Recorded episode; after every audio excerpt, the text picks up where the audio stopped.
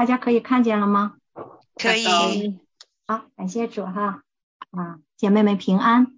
平安。上一次啊，上一次的查经呢，我们查考了彼得前书第一章的前半部分，那是非常宝贝的经文。那在结尾的地方呢，论到了救恩，讲到救恩，就说过去的众先知们，他们都在详细考察证明这个救恩。这个救恩呢，是为了让我们得救。那天使呢，也愿意详细的看这些事情。我们知道呢，神并没有为那个天使预备救恩，天使是那个服役的灵，奉差遣为我们这些承受救恩的人效力的。我们看到我们这些卑微的罪人，神却把救恩为我们预备了，让我们得享他的尊贵和荣耀。救恩是极其的宝贵。那我们既然得到了这么宝贵的救恩，我们该活出什么样的样子？是不是要跟以前是截然不同、不一样了呢？那么在第一章的十三到二十五节，就用了四个命令语气的动词。要求基督徒的生命必须做出回应。第一个要专心的盼望。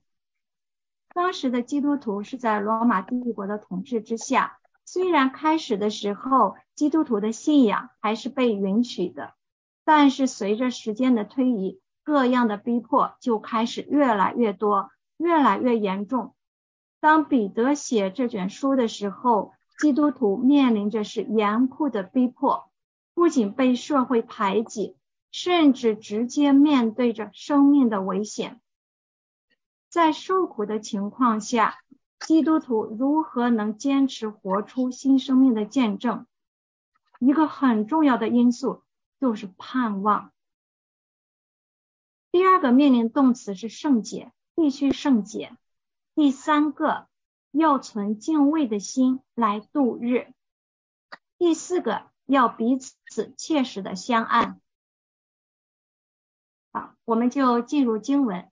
第一个回应是基督徒必须以盼望来回应，这三节啊。所以当我读的时候，请姐妹们听，因为我想省一点时间啊。所以要约束你们的心，谨慎自守。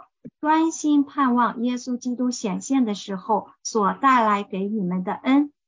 这一节的经文呢，它的重心是在专心盼望这个词，用英文会看得比较清楚，我就放在 slide 上了，大家可以参考。那盼望它是一个命令语气的动词，前面说的要约束你们的心，谨慎自守，是作为分词来修饰这个重心的。约束你们的心，其实就是预备好你们的心的意思。那感谢神，阮师母的讲义上也是给了我们很好的解释。在当时呢，男子们他们穿着长袍行动或者干活的时候呢，都不太方便。那他们干活之前呢，他们要准备，他们在腰间呢是有一条比较宽的皮带或者布条，要干活的时候就把那个长袍的下摆呢就夹在腰带中来准备行动。谨慎自守是维持清醒敏锐的判断力的意思。在世界上有很多与圣经相悖的错误思想，人很容易被那些标新立异的思想所影响、所冲击。但是基督徒在这个世界的潮流中呢，在这些邪风异俗的冲击下呢，要做周真理的中流砥柱。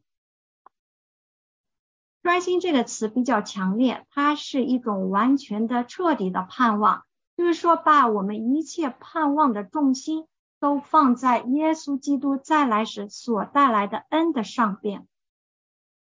盼望是彼得前书最重要的主题，受苦中的盼望。那么基督徒的生活呢，是有一个特征，就是他活在盼望之中。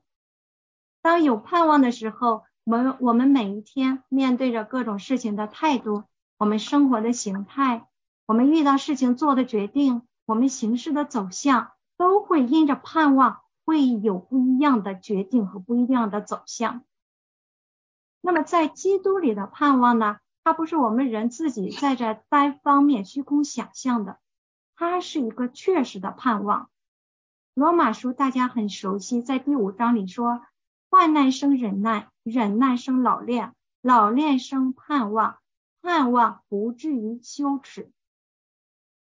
如果人期望的是一个虚空的东西，到的时候没有兑现，就会让人羞惭。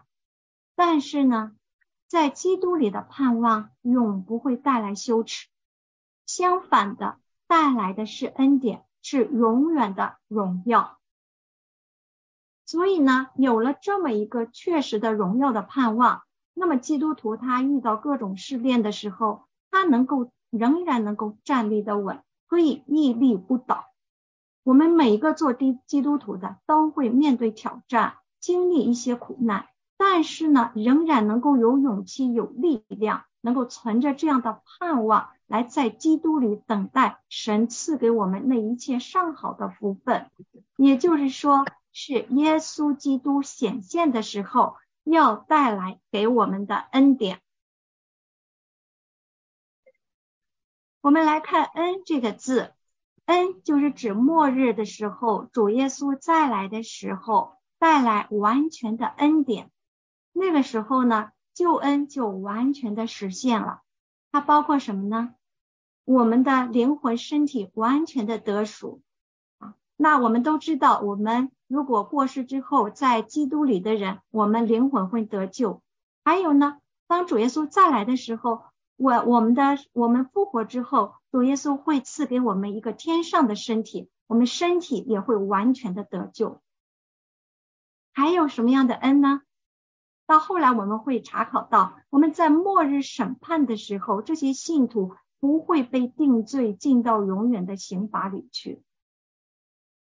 啊，上次我们查考圣经，王师母带我们查考的时候，我们讲到了说可以得着天上的基业。那个基业用了三个很棒的词，是不能朽坏、不能玷污、不能衰残，为我们存留在天上的基业，这些都是救恩完全实现的时候给我们的恩。还有呢，我们的信心会经过试验，经过试验之后，在耶稣基督显现的时候，信徒可以得着称赞、荣耀、尊贵。所以有很多的恩，可能是我们现在想都想不到的。超出我们所求所想的，我们就来专心的来信靠，来盼望主耶稣基督所带来给我们这一切的恩典。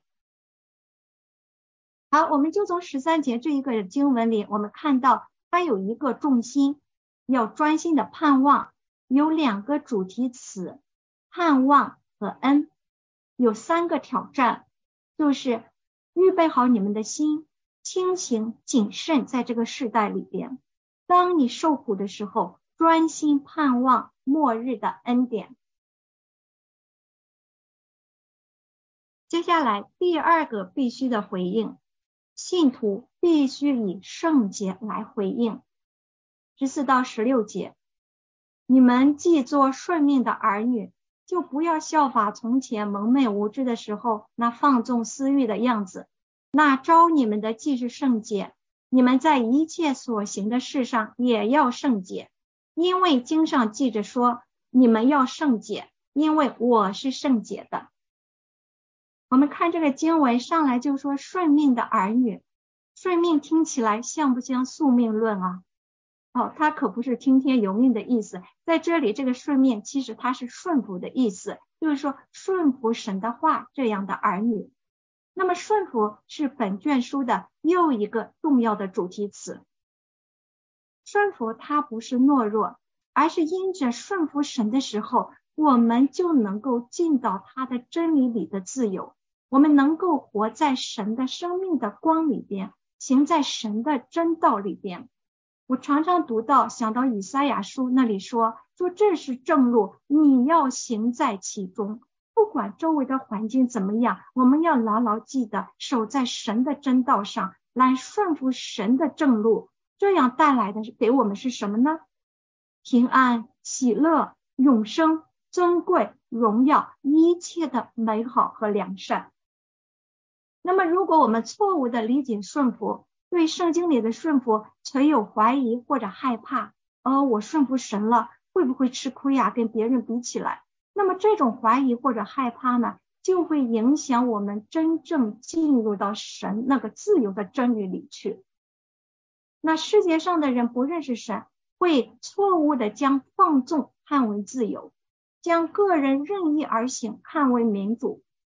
那世界这些思想就试图来污染、来扭曲人们。当神的真理的话一打开的时候，就能够斥退这一切躲躲闪闪的伪装和假道。所以，我们知道神的话是何等的宝贵。就愿他的圣灵开我们每一个姐妹们，开我们的心窍。我们来到面前是读神的话，看到真理，让真理的话在我们的心中，我们就不会被这个世界误导，能够分辨出来。何为真理？何为真正的顺服？何为真正的自由？而什么是以假乱真、混乱人心，实则让人远离神的假道？所以，主所爱的姐妹们，放心的顺服圣经吧，那里边永远是福乐，是生命。好，十四节说，你们既做顺民的儿女。儿女呢？就我们想到儿女就是和父神有关系，那就和不信的人悖逆之子而相反。你们既做顺命的儿女，就不要效法从前蒙昧无知的时候那放纵私欲的样子。我们看到不认识神的人，他的生活有两大的特征：蒙昧无知和放纵私欲。蒙昧无知不是说他知识学习上他有缺乏，乃是说因着不信神，在道德灵性上的无知。当人，在灵性上蒙昧无知的时候，就会放纵私欲。这个私欲呢，与圣洁相反，指人呢为了满足属肉体的邪情私欲而出现的各种不合理、不道德的思想以及行为。在希腊罗马的时代呢，社会的贫富差距是很大的。那富有的人家可以夜夜笙歌，山珍海味比比皆是。那人呢，也不看重贞洁，同性恋是非常的普遍，而且被认为是正常的活动。那是一个人欲横流、被私欲奴役的世界。而基督教就是从那个黑暗的世代中被神呼召分别出来的。这种出污泥而不染的特质，是不是让人觉得非常的雅意？我们看到神的道带来的改变的能力是何等的浩大。私欲呢，不仅包括情欲，它也包括一切不道德的、出于人的这个罪性出来的这些思想和事情。下一章我们会查考到那些一切的恶毒、诡诈。假善、嫉妒、毁谤的话，都是从人的罪性发展出来的私欲。那我们说罗马那个时候那么的糟糕，我们今天所处的世界怎么样呢？是不是比当时的罗马帝国会好一点呢？因为我们科技现在这么的发达呢？你看社这个社交媒体多么的方便，那还是说也差不多，也跟它有类似的地方。啊，人放纵私欲有很多不合圣经的东西，比如这个 LGBT，有变性、毒品、大麻合法化，日趋的严重。而当你要指出错误的时候，你有可能会被贴上标签，说你不够包容，说你是歧视人。而圣经教导我们，作为神的儿女，不要效法从前没认识神的时候蒙昧无知、放纵私欲的样子。十五节，那招你们的既是圣洁，你们在一切所行的事上也要圣洁，要圣洁，这是基督徒的第二个必须，必须以圣洁来回应宝贵的救恩。我们看到这个救恩是神主动的呼召我们，那招你们的，所以这个救恩是神来寻找我们。我们只是用信心来回应神的呼召，来回应呼召，以至于我们得救。人靠自己是找不到真神的。在希腊，那个哲学家柏拉图就说：“你想要寻找这位宇宙的设计者，也就是说宇宙之父是何等的难啊！即使找到了，也没有可能将所了解的点滴明确的表达出来。还有亚里士多德他说，上帝是宇宙中最崇高的因，人类千方百计的寻找，但结果呢却是空白一片，没有任何人能了解。所以，若不是神向我们启示他自己，我们很难认识到他。在希腊哲学家他们的思想里边，神只是一个谜，一股超凡的力量。没有位格，不能够和人交流，也没有爱。在这个大灾难、大地震的之前，人很难去依靠一个没有位格的思想。人们需要真神，真是求主怜悯来拯救、来医治这地。那招我们的既是圣洁，神是我们的父，我们是他的孩子。那么儿女应该像父母，我们做父母的都希望孩子像自己啊。当别人说：“哎呦，孩子像你，像妈妈”，我们可高兴了，是不是？那我们的天赋当然希望我们像他。在马太福音里说：“你们要完全。”主耶稣说：“你们要完全，像你们的天赋完全一样。”所以，我们必须圣洁，因为十六节。经上记着说：“你们要圣洁，因为我是圣洁的。”这是引用了旧约利未记里的经文。好，圣洁既然这么重要，那我们怎样才能够走向圣洁呢？那十四节里那个主题词已经告诉了我们：是顺服，做顺服的儿女。我们很熟悉的诗篇一百一十九篇里面说。少年人用什么洁净他的行为呢？是要遵行你的话。所以圣洁就是要将神的话一字一句刻在我们的生命里边，在我们一切所行的事上都要顺服神的话，不打折扣，都要圣洁。好，我们来到基督徒第三个生命必须的回应，以敬畏的心度在世寄居的日子。那么有两个原因，第一个原因呢，神要按个人的行为进行公义的审判。十七节，你们既称那不偏待人、按个人行为审判人的主为父。就当存敬畏的心度你们在世寄居的日子。神不但是慈爱的，我们都很喜欢慈爱。神他也是公义的，神要按个人的行为，就是按个人所作所为，在末日的时候不徇情面的按公义审判。因此，我们要存敬畏的心度我们在世寄居的日子。免得到时候受亏损。在这一节里面是一个命令语气的动词“度”，就是说约束自己的行为来过生活。所以说过圣洁生活不是嘴上轻松的一说，而没有实际的太多的改变。所以我们在有生的年日，在这个地上寄居的日子，每一天要约束行为。存敬畏的心来过生活。那前面十五节里面，我们提到说，那招你们的既是圣洁，你们在一切所行的事上也要圣洁。那个一切所行的事，所行的事是指品行方面的行事为人、生活方式、行为表现，什么样的态度举止，所以是一个强调品行的所行的事。那么这里这个度呢，跟这个十那个十五节所行的事呢，这两个词是同字根的，度是动词，所行的事呢是名词。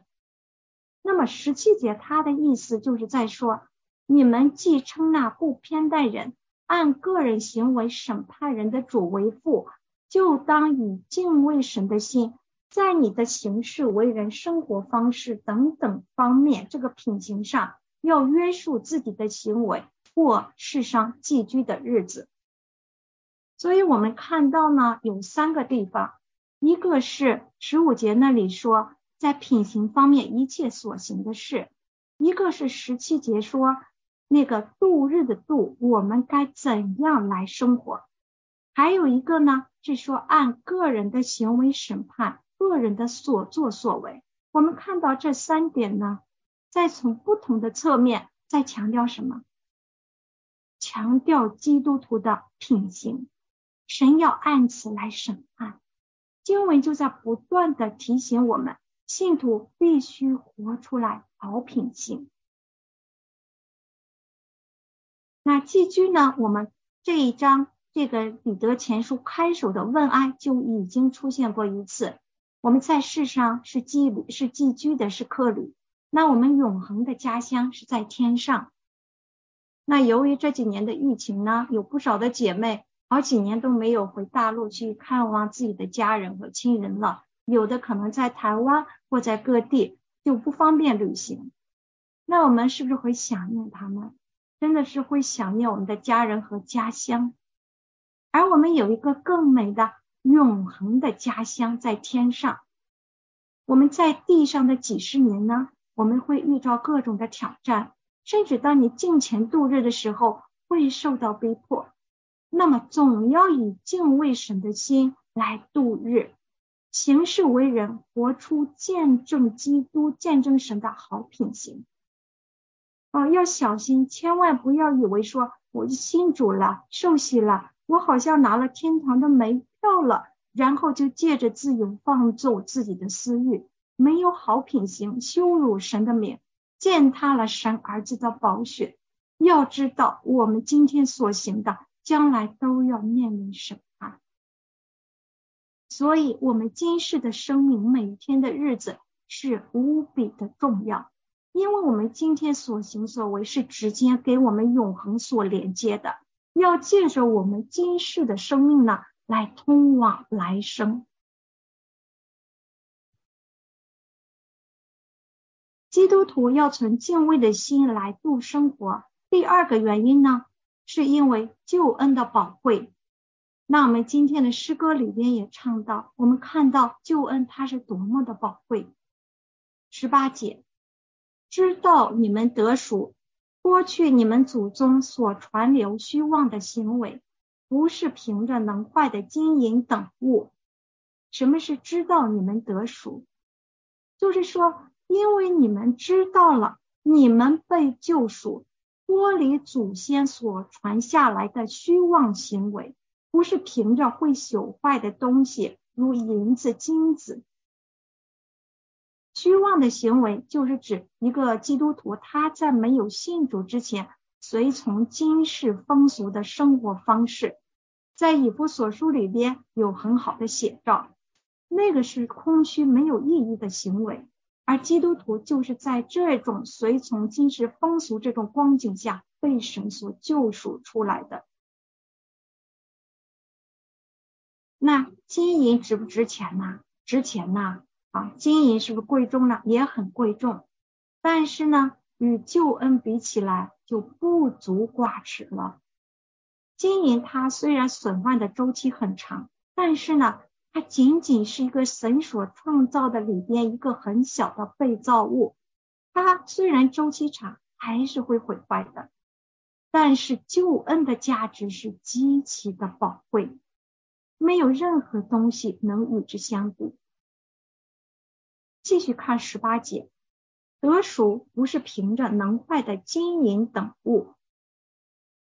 那在旧约以色列人建造会幕的时候。神就让他们要按着所属的人数，为自己的生命把赎价奉给神。不管是穷还是富裕，都一样。每个人办舍克勒作为会幕的使用。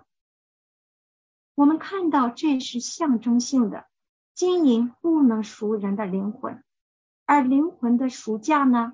十九节乃是凭着基督的宝血。如同无瑕疵、无玷污的羔羊之血。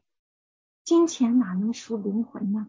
人死了之后什么都带不走，而唯一的赎价就是基督的宝血。这个血是无瑕疵、无玷污的羔羊之血。在旧约立为祭里，那里的献祭告诉我们，献牛、献羊这些祭物，甚至还有鸟，必须是用无残疾的祭物。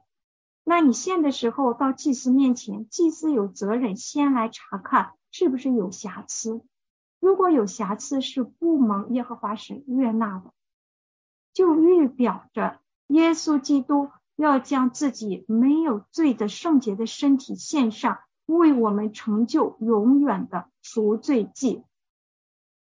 在约翰福音里边，施洗约翰就指着耶稣说：“这是谁啊？看呐，神的羔羊，除去世人罪孽的。”所以彼得前书它是很美的一卷书，它特色之一呢，就是和旧约有相当多的联系。当彼得他用如此的字句来描述耶稣的时候，他很可能思想在专注在两处的旧约经文，就是以赛亚书五十三章论到那位受苦的仆人，借着他的受苦呢，人得到拯救和医治。那另一段呢，就是在出埃及里边有关逾越节的羔羊，这个逾越节的羔羊有两重的意义，一个是从奴役中。得着释放，还有一个是从死亡中得到拯救。那么，若要将人从罪恶、从死亡中释放出来，谁付代价呀？是耶稣基督付上他生命的代价，流出他的宝血。我们来看“宝血”这个词，这个词在圣经中只出现过一次。其实这个词它是本来是两个词，就是说 the。Precious blood 是宝贵的血，这个宝就是贵重的、珍贵的、尊贵的。而血呢，上一次王师母带我们查考的时候提到，它是一个很强的词。在第二节里面说，蒙他血所洒的人，那里是指立约的血，这里呢是指献祭时这个祭物所流的血。那么动物的血能救人吗？不能，希伯来书告诉我们，动物的血断不能除罪的。那么人的血能救人吗？不能，人是罪人，我们连自己都救不了，更不用说去救其他的罪人了。那只有耶稣，他是无瑕疵、无玷污的神的羔羊，他圣洁无罪，他用自己宝贵的身体献上，作为了赎罪祭，把我们从罪里救了出来。耶稣他是完全的人，他能代替我们的罪。耶稣又是完全的神，他能救所有人的罪，不管是过去的人、现在的人还是将来的人，他都能救。只要你来信靠他，他已经为人预备了这个完全的救恩。我们想一想，人生走过来，有没有做错过事，非常的懊悔，但不能那个事情从来没有做过。可是呢，怎么收也收不回来了，覆水难收。那么，任凭哪个人，谁也洗不了我们的罪污。我们姐妹洗衣服，现在是洗衣机，那很多年代前是用手要使劲的搓，很多时候搓一些脏东西很难搓掉，那何况这个罪污呢？谁都不能把它洗干净。而耶稣的宝血，它能够。他能将我们的罪洗得干干净净，洗得比雪都还白。耶稣他的宝血大有功效，他的宝血是如此的宝贵，在十字架上来受苦，为我们流出了他的血，洗净我们一切的罪。那么，我们的姐妹们，我们还要在一些罪中纠缠。把自己的灵魂活成污秽吗？当然不，我们要存敬畏的心度我们在世寄居的日子。二十到二十一节，基督是创世以前是预先被神知道的，却在这末世才为你们显现。你们也因着他信呢，叫他从死里复活，又给他荣耀的神，叫你们的信心和盼望都在于神。那基督他是救赎我们的救赎主，是预先被神知道的，是神在创世以前就计划好了的，而不是人堕落之后神才采取的紧急的措施。所以人可能会以为。神是先是创造主，然后是救赎主。那神创造世界以后，因人犯罪堕落，神才设法来透过耶稣来拯救。但是在这里二十节告诉我们，在还没有创造世界以前，神已经预定基督成为我们的救赎主了。以弗所书里也说，啊，神是在创立世界以前。就在基督耶稣里拣选了我们。基督他是在创世以前就被神预先知道的，却在这末世才为你们显现。那末世呢？这个概念它有一个时间的跨度，这个跨度呢是指从耶稣降生他第一次来到世界，到第二次耶稣再来的时候，这中间的这一段时间。是末世的时间跨度。那在圣经里，有时候这个末世呢，用来指这个末世开始的时候，有的时候是指末世结束的时候。那在这里呢，说在末世为你显现，是指在末世开始时，耶稣基督道成肉身来到世界，成就救恩的这一个时间段。那耶稣基督的救恩在末世为我们显现出来，所以这个救恩是为了我们的缘故。二十一节，你们也因着他信呐，叫他从死里复活，又给他荣耀的神，叫你们的信心和盼望都在于神。因着他，就是说借着他。我们是借着耶稣基督相信了神，而这位神是耶稣基督从死里复活，又给了耶稣荣耀。那新约作者经常将十字架和复活这两者相提并论，凡提到基督的牺牲呢，一定也会提到他的得胜。那荣耀是指基督复活以后，他升上高天。他的高升以及他的掌权，荣耀是彼得前书又一个非常重要的主题词。姐妹们可以自己做一些笔记，因为我们刚刚开始查考第一章，看看荣耀在彼得前书里哪里出现，出现了多少次。而且我们要注意，荣耀它常常是和受苦连接在一起的。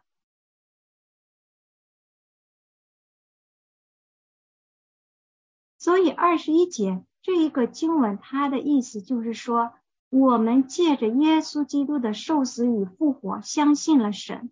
那么相信神呢，就达成一个效果，使我们的信心、我们的盼望都在于神。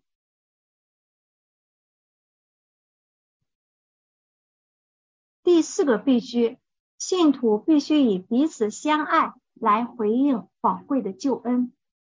这个相爱呢，不是可有可无，不是说今天谁得罪我了，我不高兴就可以不爱他了，或者说那还得爱那基督徒，我就少爱他一点啊，不是这样子的。圣经教导我们是必须彼此相爱，而且是切实的相爱。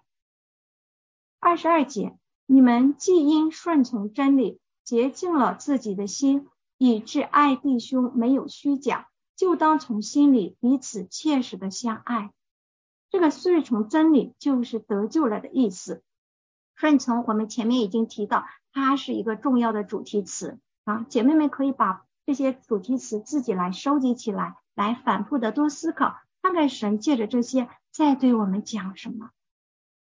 那洁净自己的心呢？它是一个过去式，但是仍然在进行，也就是说。你们既因顺从真理洁净了自己的心，就是说过去已经发生，但是现在还在进行，这个洁净的效果仍然持续到如今。就是说，信徒我们相信耶稣基督蒙受了这个救恩得救的时候得到了洁净，和最开始第二节借着圣灵得成圣洁是相互来呼应的。那信徒要爱谁呢？我们顺从真理洁净了自己的心，就要爱我们的弟兄，在团体里面爱我们的姐妹。这种爱呢是没有虚假的爱。在圣经教导我们呢，不信耶稣的人不能显示真正的爱，而信徒得救之后呢，就能显示出这个超然的从神来的爱。爱弟兄没有虚假，因为所赐给我们的圣灵将神的爱浇灌在我们的心里边，这是罗马书所教导我们的。那我们该如何爱我们的姐妹们？又爱到什么程度呢？二十二节哈，要从心里边彼此切实的相爱，就是我们的爱呢，要从心里边发出来，从心里面发出来这种态度，发出来这样的力量。因为我们知道真言告诉我们说，一生的果效是由从心发出来的，从心里发出来的才是真实的。而这里这个切实呢，它是指生理学上把肌肉支撑到最大的极限。就是说，要竭力的去彼此相爱。那么就是说，对我们的姐妹们要有一个热切的、一个真诚、诚恳的和恒久的爱。那相爱呢，就是第四个命令语气的动词。我们必须来如此的回应救恩，靠着主给我们的力量，能够一天比一天彼此的相爱，在这方面更加的长进。那爱当然它是有感情的，有感性的，因为是爱。那么爱呢，它还有意志，有决定的爱。爱人容不容易啊，姐妹们？哇，对爱我们的人，我们很容易去爱啊。那对不可爱的人呢？对跟我跟你不相同的人，或者说，哎呀，这个人他不对我的胃口。甚至说，哎，这个人还得罪过我，伤害过我，哇，那更不容易了。在预查的时候，有姐妹分享说，哦，这个有点违反人性哦。是啊，如果靠我们人这个自然人，我们人是有罪性的，我们就不想也不能去爱那些不可爱的人，那爱不出来的。但是神呢，他放在我们里边的爱。是从生来的这个超然的爱，他有感情有意志。当我们决定顺服神的话去爱人，会更深的经历到神的爱，会更能爱人，来更能爱神。我们爱神也是借着我们爱人这样的一种表达。爱一个不可爱的人，我们不会少掉什么的，相反的是丰富了我们的生命。耶稣在马太福音里也说：“你们若单爱那爱你们的人，有什么赏赐呢？就是税吏和外邦人，不也是这么行吗？我们是属神的人，跟世界上的不一样。我们既然蒙了这么宝贵的救恩，我们就要活出从神来的那个彼此相爱，而且是切实相爱的生活来。爱我们的家人容易不容易啊？”我们都很爱我们的家人，但是我们在家里边常常行出来的是什么啊？有时候态度就不好了，有时候言语就不好了。我们常常对别人有爱心，对家人呢却没有了耐心。还有一种爱呢，是用爱心讲诚实话，讲对的事情来劝勉人，容易不容易啊？那我们爱我们的家人。看到哪里不对的时候，因为是一家人，我们爱他，我们会不会给他指出来？会的，而且会很快。我们会希望他改好，因为希望他蒙恩得福嘛。那实际上面对弟兄姐妹的时候，我们怕对方不高兴，我们怕得罪人，因为人不喜欢听责备，喜欢听夸奖的话。在历史上呢，张良他曾经劝诫。刘邦当刘邦放纵的时候，劝诫他，最后说：“良药苦口利于病，忠言逆耳利于行，劝勉指正也是一种爱。那这个爱呢，也需要出于这个爱心。如果没有爱心，我们说哦，我看到你不对了，我就带着一个挑剔、一个轻视这样的意味在里边，那就不能造就人了。那个造成的是关系的裂痕。所以爱是很重要。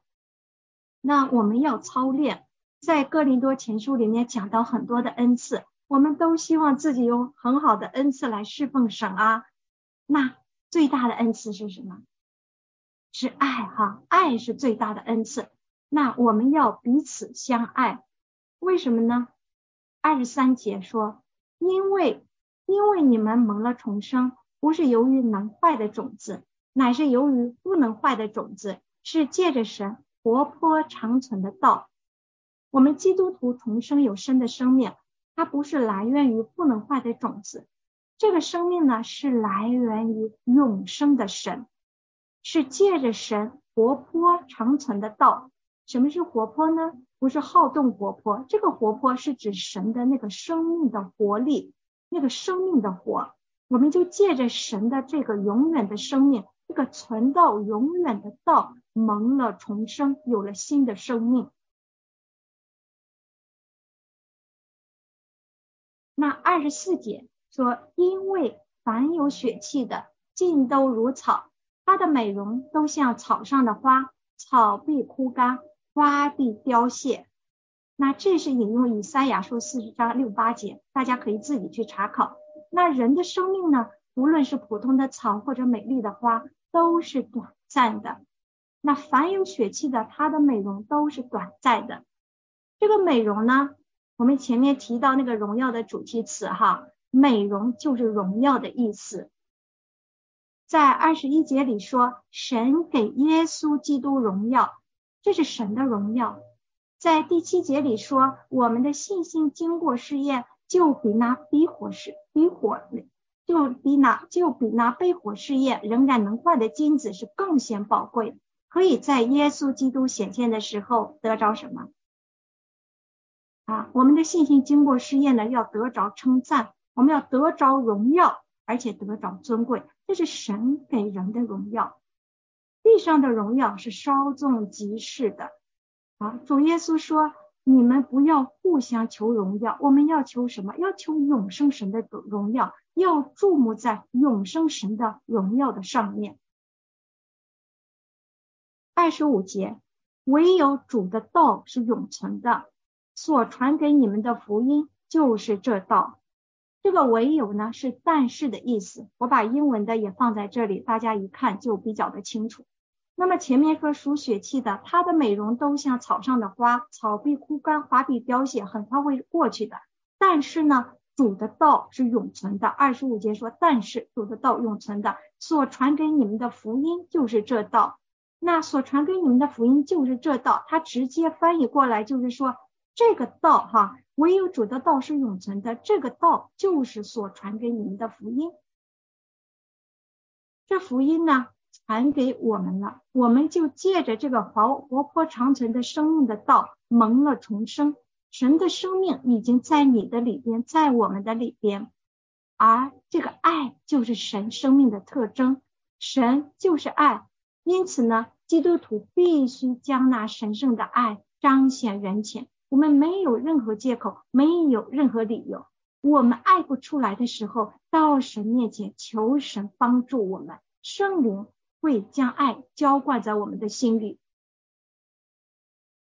好，那我们讲完了，讲了四个必须的回应，我们来总结一下。第一个呢是要什么呢？要专心盼望，盼望。啊，谢谢姐妹们，觉得很好啊。要盼望，而且是专心的盼望。专心。第二个呢？要圣洁，要圣洁。啊，感谢主，好棒，让神的话都刻到我们的生命里边哈，让我们有丰盛圣洁的生命。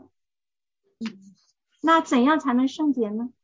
要纯洁有敬畏的心，敬畏的心，敬畏神，敬畏神度人。那是第三个。对，啊，很好，要顺服，借着顺服，我们才能够顺服神的话，才能使我们圣洁走向成圣的道路。那刚才有姐妹已经提到了，是第三个，要存敬畏的心度日。嗯，最后一个呢，姐妹们，彼此相爱，彼此相爱啊！感谢主哈，我们要彼此相爱。这个相爱呢，还要 切实、切实的相爱啊！感谢主啊，姐妹们都学得非常的好。那我们祷告。亲爱的天父，我们感谢你，我们赞美你，因为实在是神，你自己的话语就带着生命，你自己的话语就带着力量，而你自己的话语来造就我们的生命。主啊，就求主你帮助我们，你赐给我们从你来的生命蒙了重生，让我们活出来，能够见证基督的这个荣耀的生命来。在你所要我们必须所行的上面，我们靠着加给我们的力量的主耶稣基督，帮助我们能够活出来，让我们彼此的相爱，让我们要圣洁。主啊，帮助我们存敬畏的心度在世寄居的日子，让我们无论在何种的光景里边，能够长存那盼望，盼望主耶稣基督你显现的时候所带来给我们姐妹们的恩。我们感谢你，祷告是奉主耶稣基督的圣名，阿门，阿门。好，谢谢，谢谢，谢谢昭华辅导。